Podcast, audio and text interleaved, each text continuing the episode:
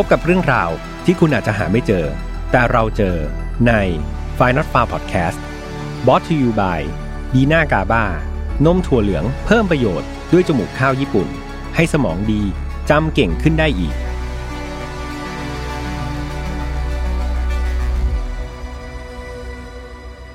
สวัสดีครับยินดีต้อนรับนะครับเข้าสู่ Final Far Podcast วันนี้คุณอยู่กับผมแฮมทัชพลเช่นเคยครับเรามากันในเอพิโซดที่75แล้วนะครับช่วงที่ผมเข้ามาอัดนี่ต้องบอกว่าอากาศค่อนข้างที่จะแปรปรวนครับเพื่อนๆคือกลางวันนี่เป็นไงร้อนใช่ไหมครับแดดแผดเผากันเลยทีเดียวแต่กลางคืนเนี่ยก็มักจะมีพายุฝนนะครับฝนตกกระหน่ำทุกคืนเลยจะว่าไปเอาจริงๆฝนตกตอนกลางคืนมันก็ดีใช่ไหมครับทำให้หลายๆคนเนี่ยรู้สึกหลับสบายขึ้นแต่อย่างไรก็ดีครับก็อยากให้ดูแลสุขภาพกันเนาะอากาศเปลี่ยนแปลงบ่อยครับยังไงก็กลัวจะป่วยกันไปซะก่อนก็สำหรับใครนะครับที่บำรุงร่างกายดีแล้วรักษาสุขภาพดีแล้วอย่าลืมบำรุงสมองด้วยนะครับกับนี่เลยครับดีน่ากาบ้านะครับซึ่งเป็นผู้ใหญ่ใจดีที่มาเติมพลังให้กับพี่แฮมแล้วก็ชาวทีมงาน Final Far ทุกคนครับดีน่ากาบ้าเป็นนมถั่วเหลืองผสมจมูกข้าวญี่ปุ่นนะครับที่อุดมไปด้วยกาบ้าครับวิตามิน B12 โอเมก้า369นะครับมี2สูตรครับเพื่อนๆก็คือสูตรสีฟ้านะครับสำหรับสูตรน้ำตาลน้อยแล้วก็ใครที่ชอบรสชาติกลมกล่อมแบบออริจินอลก็จะมีสีเขียวครับซึ่งพี่แฮมชอบมากครับอร่อยกำลังดีเลยเรียกว่ามีคุณประโยชน์แล้วก็อร่อยลงตัวนะครับยังไงอย่าลืมไปหาซื้อกันเนาะจะซื้อที่ร้านสะดวกซื้อก็ได้ห้างสรรพสินค้าก็ได้หรือว่าช่วงโควิดอย่างนี้ก็สั่งทางเว็บไซต์ก็ได้เดี๋ยวยังไงทีมงานจะแปะลิงก์ไว้ด้านล่างนะครับแบบผมเองเนี่ยก็แอบจิกกลับไปดื่มทุกๆครั้งที่เข้ามาอัดที่ออฟฟิศกันเลยทีเดียวเข้าเรื่องกันเลยดีกว่าครับคดีในวันนี้ต้องบอกว่าต้องให้เพื่อนๆได้สวมวิญญาณนักสืบกันพอสมควรนะครับกับการทายว่า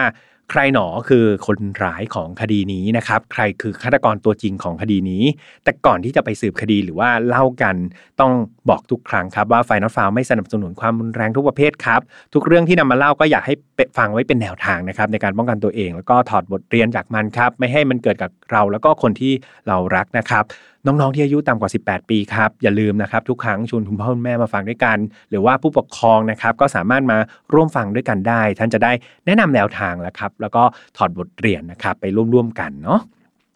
เรื่องราวนี้ครับต้องเริ่มต้นจากผู้หญิงคนหนึ่งครับที่ชื่อว่าจูลี่แอนซินวาบรอนนะครับชื่อยาวพอสมควรเธอเกิดเมื่อวันที่6กรกฎาคมปี1964ครับที่เมืองเฟสโนครับรัฐแคลิฟอร์เนียสหรัฐอเมริกาครับจูลี่คนนี้เธอเติบโตเรียนหนังสือแล้วก็ทำงานอยู่ที่เมืองนี้มาตลอดเลยนะไม่เคยย้ายไปเมืองอื่นเลยก็เรียกว่าเป็นที่คุ้นหน้าคุ้นตาของคนในเมืองเป็นอย่างดีเธออาศัยอยู่กับคุณแม่ครับที่ชื่อว่าแมรี่ซินวาโดยเธอเนี่ยมีลูกชายคนหนึ่งนะที่ชื่อว่านาธานบรอนซึ่งเป็นลูกติดนะครับของคุณจูลี่กับอดีตสามีของเธอที่ชื่อว่าคุณจอนนั่นเองแต่ว่าตอนนี้คุณจูลี่กับคุณจอนก็ไม่ได้อยู่ด้วยกันแล้วก็เลิกแต่ว่านาธานที่เป็นลูกก็มาอยู่กับจูลี่แทนงานที่จูลี่ทำในปัจจุบันก็คือเธอรับเป็นที่ปรึกษาด้านการเงินครับโดยเธอจะให้คำปรึกษาคอยช่วยเหลือผู้คนที่ต้องการที่จะกู้ยืมเงินไปซื้อรถหรือว่าไปซื้อบ้านจูลี่เธอมีความสุขมากครับกับงานนี้เพราะว่าอะไรเพราะว่ามันเข้ากับอุปนิสัยของเธอเป็นอย่างดีจูลี่เป็นคนที่อบอ้อมอารีครับมองโลกในแง่ดีตลอดไม่เคยตะคอกไม่เคยแบบตะโกนใส่ใครเลยเธอมีน้ำใจครับเข้ากันได้กับทุกคนแล้วก็ชอบช่วยเหลือผู้อื่นเป็นอย่างมากคนรอบข้างก็พูดเป็นเสียงเดียวกันครับในความใจดีของจูลี่แล้วจูลี่เนี่ยก็ช่วยเหลือแม้แต่คนแปลกหน้าด้วยนะอย่างถ้าเธอขับรถไปครับแล้วก็ไปเจอคนเนี่ยโบกรถอยู่ข้างทางเนี่ยเธอก็มักที่จะแบบจอดรถครับแล้วก็รับคนเหล่านั้นครับที่เป็นคนแปลกหน้าขึ้นมาเสมอเลยคือเอาจริงๆคุณแม่ของเธอก็ค่อนข้างเป็นห่วงครับแล้วก็เตือนในเรื่องนี้อยู่บ่อยครั้งแต่จูลี่ก็ไม่สามารถที่จะหยุดความใจดีของเธอไว้ได้นะครับเธอมักจะช่วยเหลือทุกคนและทุกครั้งที่มีโอกาสกันเลยนอกจากความใจดีแล้วเนี่ยจูลี่ยังเป็นคนที่มีความรับผิดชอบมากๆแล้วก็ตรงต่อเวลามากๆครับแต่แล้วในวันจันทร์ที่2สิงหาคมปี1999นะครับปรากฏว่าจูลี่เนี่ยเธอไม่ได้ไปทำงานอย่างที่ควรจะเป็นประจำซึ่งมันเป็นอะไรที่แปลกใช่ไหมครับเพื่อนๆคนที่แบบโอ้ยรับผิดชอบแล้วก็ตรงต่อเวลาเนี่ยอยู่ๆเนี่ยไม่มาทำงานเพื่อนๆนะครับที่ร่วมงานด้วยแล้วก็หัวหน้างานเนี่ยก็รู้สึกแปลกใจหัวหน้าก็เลยกังวลครับแล้วก็เป็นห่วงก็เลยโทรกลับไปหาคุณแม่ของคุณจูรี่ที่ชื่อว่าคุณแมรี่นะครับก็บอกว่าเฮ้ยคุณแม่ครับวันนี้จูรี่ไม่ได้มาทำงานนะแล้วเธอก็ไม่ได้โทรมาบอกหรือว่ามาขอลาก่อนด้วยหลังจากที่คุณแมรี่ครับได้รับสายจากหัวหน้างานของคุณจูรี่แล้วตอนนั้นเธอรู้สึก ขนลุกครับแล้วก็สั่นสะท้านไปทั้งตัวเลยเธอเหมือนมีลางสังหรณ์ไม่ดีครับเธอรู้สึกว่าเหมือนกำลังมีอะไรบางอย่างที่ไม่ดีเกิดขึ้นกับจูลี่ลูกสาวของเธอแน่ๆและนั่นครับเพราะว่าเธอเนี่ยรู้จักจูลี่ดีที่สุดจูลี่ไม่ใช่คนที่แบบอยู่ๆจะหายไปเลยเนาะโดยที่ไม่ได้บอกกล่าวใครดังนั้นการหายตัวไปแบบนี้ของจูลี่มันสร้างความกังวลใจให้กับแมรี่เป็นอย่างมากว่าแล้วครับคุณแมรี่ก็เลยรีบเดินทางไปหาจูลี่ที่อพาร์ตเมนต์ที่เธออยู่ทันทีอพาร์ตเมนต์ของจูลี่ต้องบอกว่าเป็นอพาร์ตเมนต์ชั้นดีนะครับมีความปลอดภัยสูงคนที่ผ่านเข้าออกได้ก็ต้องมีคีย์การ์ดในการแตะเข้าออกก่อนเสมอไม่เช่นนั้นก็จะเข้าไปภายในของอาคารไม่ได้ครับแมรี่เนี่ยเธอมีคีย์การ์ดสำรองครับที่จูลี่เนี่ยฝากไว้เธอก็สามารถที่จะเปิดเข้าไปแล้วก็รีบวิ่งไปที่ห้องพักของจูลี่อย่างรวดเร็วที่สุดเลยและภาพที่เธอเห็นเมื่อเปิดประตูเข้าไปครับมันทำให้หัวใจของคุณแม่เนี่ยแตกสลายจูลี่นอนจมกองเลือดครับไม่ไหวติงโดยเธอเนี่ยนอนอยู่ไม่ไกลจากประตูที่เปิดเข้าไปมากนักครับแมรี่นี่เรียกว่าเสียใจครับเธอเสียใจจนไม่รู้จะพูดยังไงออกมาครับเธอแทบจะไม่มีสติเลยนะแต่ตอนนั้นเธอพยายามที่จะตั้งสติของตัวเองแล้วก็โทรแจ้งเจ้าหน้าที่ตำรวจครับแล้วก็หน่วยงานต่างๆเนี่ยเข้ามาทำการตรวจสอบหลังจากชันสูตรครับทางแพทย์นิติเวชก็คาดว่าจูลี่จะถูกฆาตกรรมนะครับในคืนก่อนหน้าที่จะพบศพของเธอโดยร่างกายของเธอเนี่ยมีบาดแผลที่ถูกแทงถึง37แผลเลยนะครับเพื่อนๆศพของเธอครับไม่ได้ใส่เสื้อผ้านะครับแต่ว่าอยู่ในชุดชั้นในครับโดยมีเลือดเนี่ยท่วมตัวไปแบบท่วมทั้งตัวเธอนะครับแล้วก็บริเวณนั้นก็มีแต่เลือดทั้งนั้นเลยด้วยสภาพเครื่องแต่งกายที่เหลืออยู่เนี่ยทางเจ้าหน้าที่เขาก็เลยเชื่อว่าคนร้ายน่าจะต้องการเข้ามาล่วงละเมิดทางเพศจูลี่แน่ๆครับแต่จากการตรวจสอบในเรื่องนี้ก็กลับไม่พบร่องรอยการมีเพศสัมพันธ์ของเธอแต่อย่างใดนะครับนอกจากรอยที่โดนมีดแทงแล้วเนี่ยสภาพเนื้อตัวของเธอเนี่ยเห็นได้ชัดเลยครับว่าเธอเนี่ยถูกทำร้ายร่างกายอย่างรุนแรงเอามากๆมีรอยฟกช้ำดำเขียวพอสมควร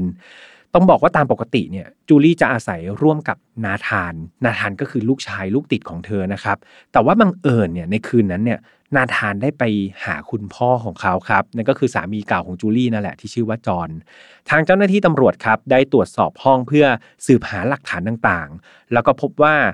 ทั้งเงินและบัตรเครดิตของเธอนะครับยังอยู่ในกระเป๋าสตางค์แบบครบทุกอย่างนะครับของใช้ต่างๆก็วางเรียบร้อยดีเลยครับไม่มีอะไรสูญหายดังนั้นประเด็นการฆ่าเพื่อปล้นชิงทรัพย์ก็เป็นไงถูกตัดออกไปใช่ไหมครับ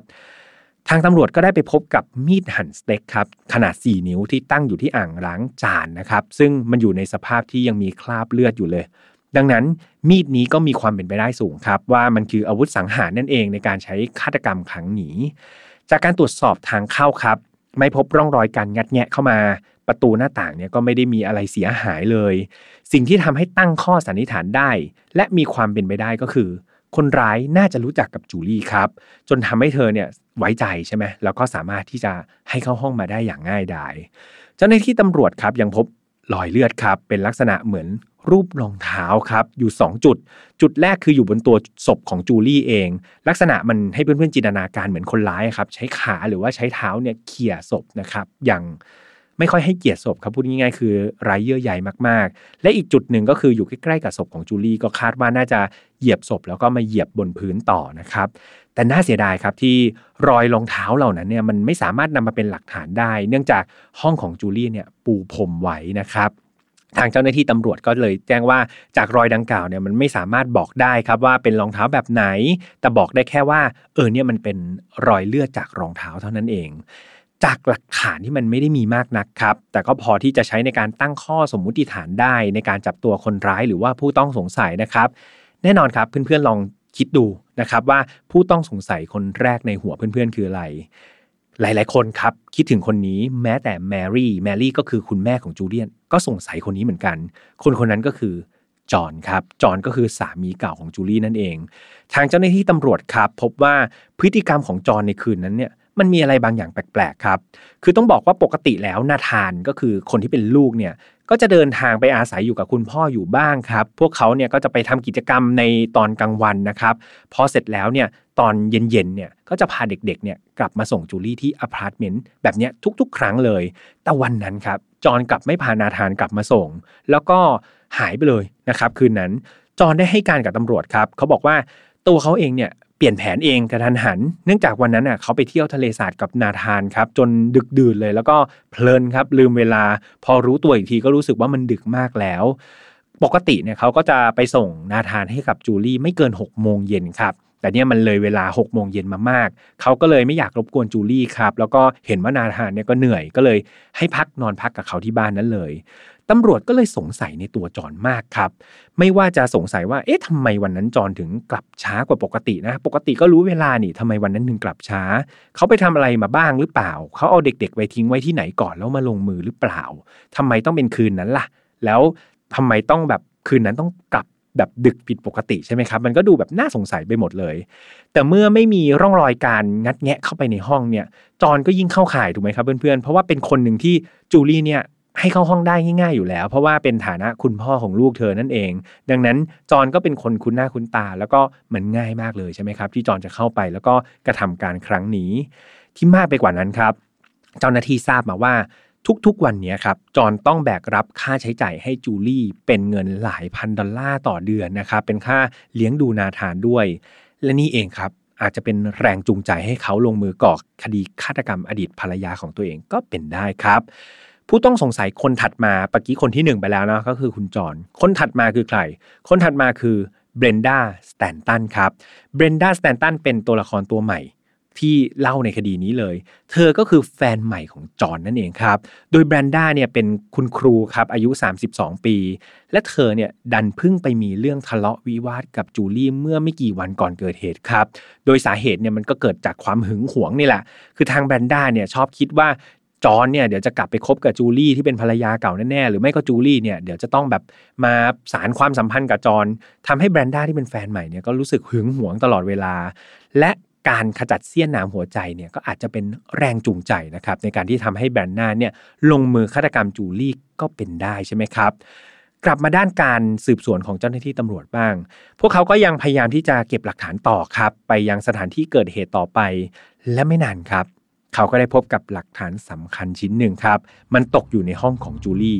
นั่นก็คือกระดุม1เม็ดครับเพื่อนๆที่ตกอยู่เหนือศีรษะของจูลี่ไปราวๆ2ฟุต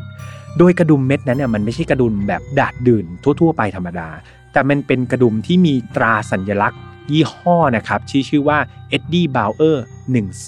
1920ติดอยู่ด้วยนะครับแถมยังมีเศษด้ายเนี่ยห้อยอยู่กับกระดุมเล็กน้อยนั่นหมายความว่าอะไรครับถ้ามีกระดุมแล้วมีเศษด้ายหมายความว่ามันมีความเป็นไปได้สูงครับที่กระดุมเม็ดเนี้ยจะถูกกระชากออกจากเสื้อครับจนมันหลุดออกมาจากเสื้อใครสักคนนี่แหละหลังการตรวจสอบครับก็พบว่ากระดุมเม็ดเนี้ยมันไม่ได้มาจากเสื้อผ้าของจูลี่เลยนะครับจูลี่เธอไม่มีเสื้อผ้ายี่ห้อนี้เลยนั่นหมายความว่าอะไรหมายความว่ามันเป็นไปได้สูงครับที่กระดุมเม็ดเนี้ยมันจะหลุดออกจากเสื้อผ้าของคนร้ายนั่นเองครับเพื่อนๆเจ้าหน้าที่ตำรวจครับได้ติดต่อไปยังบริษัทเอ็ดดี้บาวเออร์นะครับซึ่งเป็นผู้ผลิตเสื้อผ้าแล้วก็กระดุมรุ่นนี้โดยทางบริษัทได้บอกว่าประเภทของผลิตภัณฑ์ที่ติดกระดุมรุ่นนี้เนี่ยมันมีอยู่2อย่างอย่างหนึ่งก็คือเป็นเสื้อคลุมของผู้หญิงครับและอีกอย่างหนึ่งก็คือเสื้อเชิ้ตของผู้ชายมาดูอย่างนี้ก็ค่อนข้างที่จะกว้างอยู่ใช่ไหมครับยังค่อนข้างเจาะจงลงไปไม่ได้ทางเจ้าหน้าที่ตำรวจก็เลยเข้าไปตรวจสอบที่ห้องของจอนครับแล้วก็แบรนด้าที่เป็นแฟนสาวของเขาคนใหม่เนี่ยแต่ก็พบว่าทั้งจอนและแบรนด้าเนี่ยไม่มีเสื้อยี่ห้อนี้เลยครับนั่นทำให้ดูเหมือนว่าหลักฐานชิ้นนี้จะยังจับโยงไปมัดตัวใครไม่ได้นะครับแต่แล้วเนี่ยแมรี่คือคุณแม่ของจูลี่เนี่ยเธอเกิดนึกได้ครับว่าในวันที่เกิดเหตุเนี่ยเธอได้โทรหาจูลี่และก่อนที่เธอเนี่ยจะวางสายไปเนี่ยจูลี่ได้บอกกับเธอว่าเดี๋ยวเธอจะโทรกลับเพราะว่าตอนนี้เธอกำลังช่วยเพื่อนบ้านอยู่นะครับเพื่อนบ้านกลายเป็นอีกหนึ่งผู้ต้องสงสัยแล้วนะครับเป็นตัวละครที่เพิ่งงอกขึ้นมาจากคดีนี้ว่าแต่เพื่อนบ้านคนนี้ของจูลี่คือใครล่ะทางเจ้าหน้าที่ตำรวจครับได้ติดต่อไปยังผู้จัดการอพาร์ตเมนต์ของจูลี่ครับโดยเขาได้ให้ข้อมูลที่สำคัญกับตำรวจเกี่ยวกับเรื่องแปลกๆบางอย่างครับคือชายเจ้าของอพาร์ตเมนต์เนี่ยได้เล่าว่าประมาณ3 คืนก่อนที่จะมีเหตุฆาตกรรมเนี่ย วันนั้นภรรยาของเขาครับเดินไปบริเวณชั้นล่างของอพาร์ตเมนต์เสร็จแล้วเขาได้ไปเจอผู้ชายคนหนึ่งซึ่งผู้ชายคนนี้เป็นคนที่อาศัยอยู่ในอพาร์ตเมนต์นี่แหละแต่ว่ารู้สึกไม่ค่อยคุ้นหน้าเท่าไหร่มาทราบภายหลังครับว่าผู้ชายคนนี้เพิ่งย้ายเข้ามาอยู่ได้ไม่นานโดยชายดังกล่าวครับได้แจ้งกับเธอว่าเฮ้ยมันมีหน้าต่างเนี่ยในบานสุดท้ายเนี่ยในห้องของเขาเนี่ยมันแตกช่วยให้เธอเนี่ยเข้าไปตรวจสอบหน่อยได้ไหมภรรยาของเจ้าของอพาร์ตเมนต์ก็ได้ปฏิเสธครับโดยเธอบอกว่าเฮ้ยเดี๋ยวเธอจะแจ้งสามีให้นะเนี่ยเดี๋ยวสามีก็คือเจ้าของอพาร์ตเมนต์เนี่ยเดี๋ยวทราบแล้วก็เดี๋ยวจะไปหาคนจัดการให้แต่ชายคนนั้นกลับตื้อครับตื้อที่จะให้เธอเนี่ยไปดูที่ห้องเขาให้ได้แต่อย่างไรก็ตามครับภรรยาของเจ้าของอพาร์ตเมนต์ก็ไม่ยอมไปนะครับจนกระทั่งวันต่อมาเนี่ยเธอและสามีก็ได้ไปตรวจสอบพร้อมกันนะครับที่ห้องของชายคนนี้แล้วก็ไม่พบหน้าต่างบานไหนในห้องที่มันแตกเลยสักบานครับเจ้าของห้องได้เล่าเรื่องนี้ให้กับตำรวจฟังนะครับแล้วก็ได้สร้างความสงสัยแบบเกี่ยวกับตัวผู้ชายคนนี้เป็นอย่างมากและที่สำคัญคืออะไรรู้ไหมครับเพื่อนๆชายหนุ่มคนนี้ครับชายหนุ่มที่มีพฤติกรรมแปลกๆคนนี้ดันอยู่ห้องติดกับจูลี่ครับหรือพูดง่ายๆเขาก็คือเพื่อนบ้านของจูลี่นั่นเองครับเพื่อนบ้านของจูลี่คนนี้เพิ่งย้ายเข้ามาอยู่ได้ไม่นานเขาชื่อว่าเจอเรมี่โอเวอร์สตรีทครับอายุ23ปีต้องบอกว่าเดิมทีเนี่ยห้องที่เขาอยู่ไม่ใช่ห้องของเขาเองครับแต่เป็นห้องของผู้หญิงคนหนึ่งที่ชื่อว่า Holly Doys นะครับโดย Holly เนี่ยเธอเป็นนักระบำเปลื้องผ้าครับที่บังเอิญไปเจอเจอเรมี่ที่คลับที่เธอทำงานอยู่ด้วยตอนนั้นเนี่ย Holly เธอรู้สึกว่าเจอเรมี่เนี่ยเป็นผู้ชายที่ดูดีมีเสน่ห์แล้วเธอก็เลยแบบเหมือนจีบอะครับจีบเจอเรมี่แล้วก็ชวนเขาเข้ามาอยู่ในห้องพักด้วยกันโดยตัวเจอเรมี่เองเนี่ยก็ไม่ต้องทำงานทำการอะไรเลยครับหลักๆก็คืออยู่ห้องแล้วก็ออกไปแฮงเอาท์ออกไปเที่ยวเล่นกับเพื่อนแล้วก็กลับห้องมาครับโดยฮอลลี่ที่เป็นนักระบำเปลื้องผ้าเนี่ยก็จะรับหน้าที่เป็นคนดูแลเรื่องค่าใช้จ่ายทั้งหมดให้ทางเจ้าหน้าที่ตำรวจครับได้ไปสอบปากคำฮอลลี่นะครับที่เป็นผู้หญิงเนี่ยโดยเธอบอกว่าในคืนนั้นหลังเลิกงานกลับมาเนี่ยเธอก็เจอนายเจอเรมี่เนี่ยอยู่ที่ห้องตามปกตินะไม่ได้มีคราบเลือดไม่ได้มีอะไรผิดปกติบนเสื้อผ้าแล้วก็บนพื้นห้องเธอเลยตำรวจก็เลยได้ไปขยายผลกับเพื่อนๆของนายเจอเรมี่ครับก็พบว่าในคืนนั้นเนี่ยเจอเรมี่ขอกลับไปที่ห้องเร็วกว่าปกติคือถ้าเป็นแบบทุกๆวันครับเจอเรมี่เขาก็จะนั่งดื่มแฮงเอาท์คุยกับเพื่อนๆจนแบบใกล้เช้าเลยแล้วก็ค่อยกลับแต่คืนนั้นเนี่ยเขาขอกลับก่อนครับโดยเขาบอกกับเพื่อนๆว่าเขาเนี่ยรู้สึกเหนื่อยมากเลยแล้วก็อยากกลับไปนอนไม่ต้องการให้ใครมากวนเจ้าหน้าที่ตำรวจครับได้ไปทำการตรวจสอบประวัตินะครับของนายเจอเรมี่เพิ่มเติมก็พบว่านายเจอเรมี่คนนี้ไม่ธรรมดาเลยครับเขามีคดีติดตัวมากมายเลยและยังอยู่ภายใต้การควบคุมทันบนนะครับจากคดีล่วงละเมิดทางเพศผู้อื่นที่เคยก่อมาด้วยนะครับซึ่งเอาจริงๆแล้วเนี่ยการที่เขาย้ายเมืองมาอยู่ที่เมืองเฟสโนแห่งเนี้ยมันนับเป็นการผิดกฎครับเพราะด้วยโทษทันบนเนี่ยเขาต้องถูกควบคุมพื้นที่ครับไม่อนุญาตให้เขาเนี่ยย้ายออกนอกพื้นที่แต่ว่าเขาเนี่ยย้ายออกมาครับโดยที่ไม่ได้มีการบอกกล่าวถ้าจะว่าถึงการเข้าไปทำร้ายจูลี่แล้วเนี่ยในฐานะเพื่อนบ้านอย่างนายเจอเรมี่เนี่ยเอาจริงๆก็ทำได้ไม่ยากใช่ไหมครับเพราะว่าอะไรเพราะจูลี่เธอเป็นคนใจดีมากครับชอบช่วยเหลือคนอื่นดังนั้นมันจึงง่ายมากที่เธอจะเปิดห้องต้อนรับนายเจอเรมี่เข้าไปทำร้ายเธอโดยที่เธอเนี่ยไม่ได้ระมัดระวังตัวนะครับแล้วแถมนายเจอเรมี่ก็ได้รับการต้อนรับโดยที่ไม่ต้องงัดแงะหรือบุกถล่มห้องอะไรเข้าไปเลยด้วยรายเหล่านี้ครับทำให้ตำรวจเนี่ยอยากจะเจอตัวนายเจอเรมี่เป็นอย่างมากแต่ดูเหมือนเขาจะไหวตัวทันครับเพื่อนๆฮอลลี่บอกว่าเมื่อเจอเรมี่เห็นตำรวจมากมายมาแถวๆหน้าอพาร์ตเมนต์เนี่ยเขาก็รีบหนีหายออกไปเลยครับหนีออกไปจากห้องแล้วตอนนี้ก็ยังไม่กลับมาเลยนั่นยิ่งสร้างความพิรุธนะครับให้กับนายเจอเรมี่เป็นอย่างมากและตำรวจก็เริ่มออกล่านายคนนี้ทันทีครับระหว่างทางออกล่าเนี่ยเจ้าหน้าที่ตำรวจก็ได้กลับไปคุยกับฮอลลี่อีกครั้งหนึ่งครับเรื่องของกระดุมที่มีสัญลักษณ์ยี่ห้อเอ็ดดี้บาวเออร์1920เพื่อนๆยังจำได้ใช่ไหมครับกระดุมที่เจอในห้องของจูลี่ฮอลลี่เธอบอกว่าเธอเนี่ยเคยซื้อเสื้อเชิ้ตยี่ห้อนี้ให้เจอเรมี่4ตัวเลยนะครับแต่หลังจากที่ลองขนตู้เสื้อผ้าดูเนี่ยปรากฏว่ามันหายไปตัวหนึ่งครับเพื่อนๆเสื้อที่เธอซื้อทั้งหมดเนี่ยเธอไปซื้อที่ร้านเอ็ดดี้บาวเออร์ที่อยู่ห่างไปเนี่ยไม่กี่ไมล์จากอพาร์ตเมนต์ทางเจ้าหน้าที่ก็เลยรบกวนครับบอกว่าฮอลลี่เนี่ยช่วยพาไปที่ร้านเอ็ดดี้บาวเออร์แห่งนี้ได้ไหมพร้อมทั้งให้เธอหยิบเลือกเสื้อตัวที่มันหายไปครับจากร้านปรากฏว่ากระดุมของเสื้อตัวนั้นนะครับที่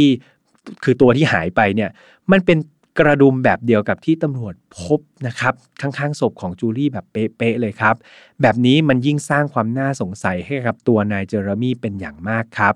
ทางเจ้าหน้าที่ตำรวจเนี่ยก็พยายามไปหาหลักฐานเพิ่มเติมในห้องจูลี่ครับแต่หลังตรวจสอบอย่างละเอียดเนี่ยก็ไม่พบอะไรเพิ่มเติมเลยครับแถมตอนนั้นก็ยังไม่รู้ด้วยนะว่านายเจอเรมี่เนี่ยหายไปไหนแล้วแต่แล้วครับ1สัปดาห์ต่อมาเจ้าหน้าที่ตำรวจก็ได้เจอนายเจอเรมี่จนได้ครับโดยเขาเนี่ยได้ไปใช้บัตรเครดิตนะครับที่โรงแรมซานโฮเซ่ครับซึ่งมันอยู่ห่างจากเมืองเฟสโนไปประมาณ150ไมล์และโดยธุรกรรมทางการเงินนี่แหละครับตำรวจก็เลยสามารถที่จะ track นะครับหรือว่าติดตามไปเจอตัวนายเจอเรมี่จนได้เจ้าหน้าที่ตำรวจครับประสานงานแล้วก็เข้าควบคุมตัวนายเจอเรมี่ได้อย่างไม่ยากเย็นเท่าไหร่ครับแต่ตอนนี้ครับพวกเขาต้องการหลักฐานนะครับที่มันแน่นหนากว่านี้ในการมัดเอาผิดตัวนายเจอเรมี่ให้ได้ตอนนี้การควบคุมตัวก็เลยมีแค่โทษของการหนีทันบนเท่านั้นเองเพราะว่าเขาย้ายเมืองถูกไหมครับตำรวจได้ทำการตรวจสอบทั้งตัวเขาละครับแล้วก็สิ่งของที่นายเจอเรมี่มีอยู่แล้วก็ไปพบครับว่าในกระเป๋าสตางค์ของนายเจอเรมี่เนี่ยมันดันมีนามบัตรของจูลี่อยู่ครับมันแปลกใช่ไหมครับเราจะมีนามบัตรของเพื่อนบ้านอยู่ได้ยังไงโดยเจ้าหน้าที่ตำรวจครับสันนิษฐานว่ามันเป็นไปได้ครับที่นายเจอเรมี่เนี่ยจะเก็บของพวกนี้เป็นลักษณะโทฟรีครับเพื่อนๆหรือว่าเป็นถ้วยรางวัลถ้าหากเขาสามารถที่จะทำร้ายหรือว่าฆ่าเหยื่อคนไหนได้สำเร็จเขาก็จะเก็บของเหยื่อเหล่านั้นมาเป็นที่ระลึกครับทำนองนั้นน่ะซึ่งเราเห็นได้จากฆาตกรหลายๆคนใช่ไหมครับฆาตกรชื่อดังหลายๆคนเนี่ยก็มักจะมีพฤติกรรมแบบนี้ครับฆ่าเหยื่อแล้วก็จะเก็บของเหยื่อเนี่ยเป็นที่ระลึกระหว่างการสอบสวนนายเจอเรมี่ครับเขาไม่ยอมปริปากพูดออกมาเลยครับว่าเสื้อยี่ห้อเอ็ดดี้บราวเออร์ตัวนั้นเนี่ยหายไปไหนเขาบอกว่าเขาไม่เคยใส่เสื้อตัวนั้นเลย